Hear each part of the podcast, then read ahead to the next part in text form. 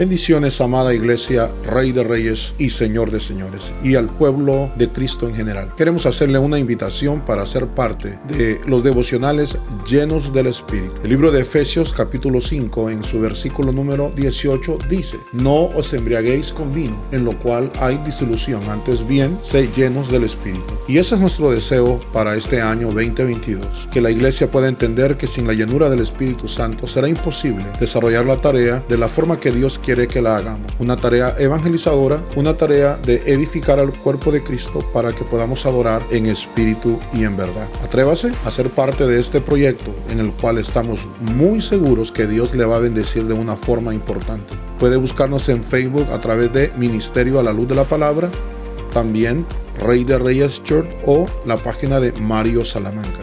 Y en YouTube por la página Rey de Reyes. Les esperamos.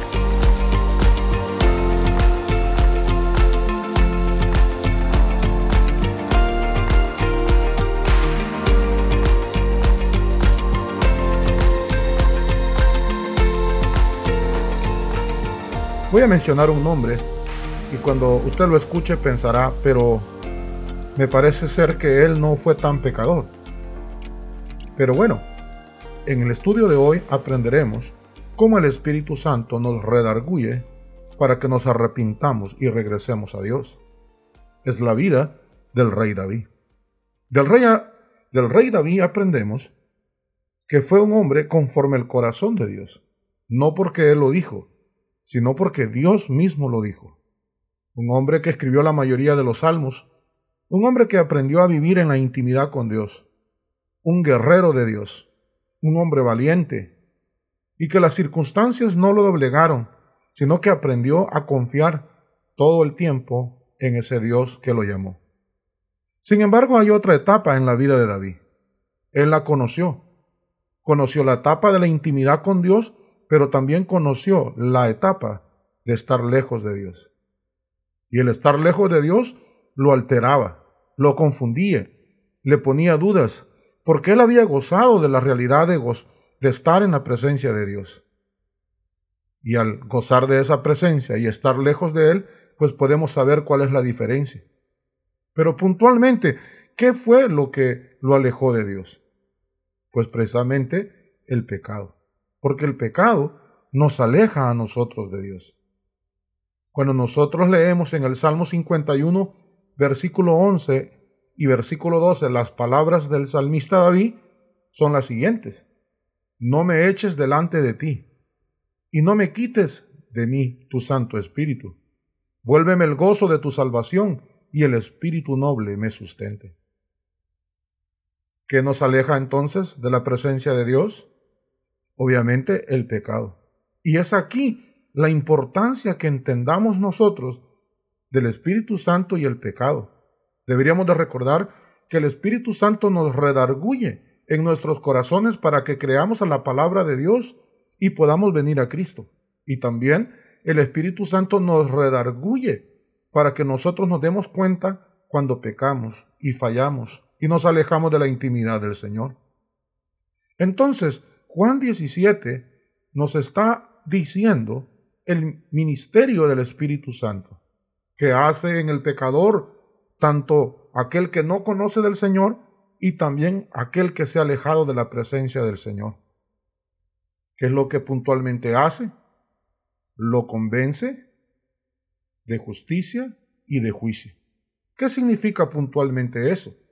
Básicamente significa que el pecador para que pueda encontrar arrepentimiento verdadero y poder gozar de la presencia de Dios, necesita aceptar que es culpable ante Dios. No un remordimiento, no un sentimiento de culpa y nada más, sino un dolor interno en el alma de saber que has ofendido a Dios.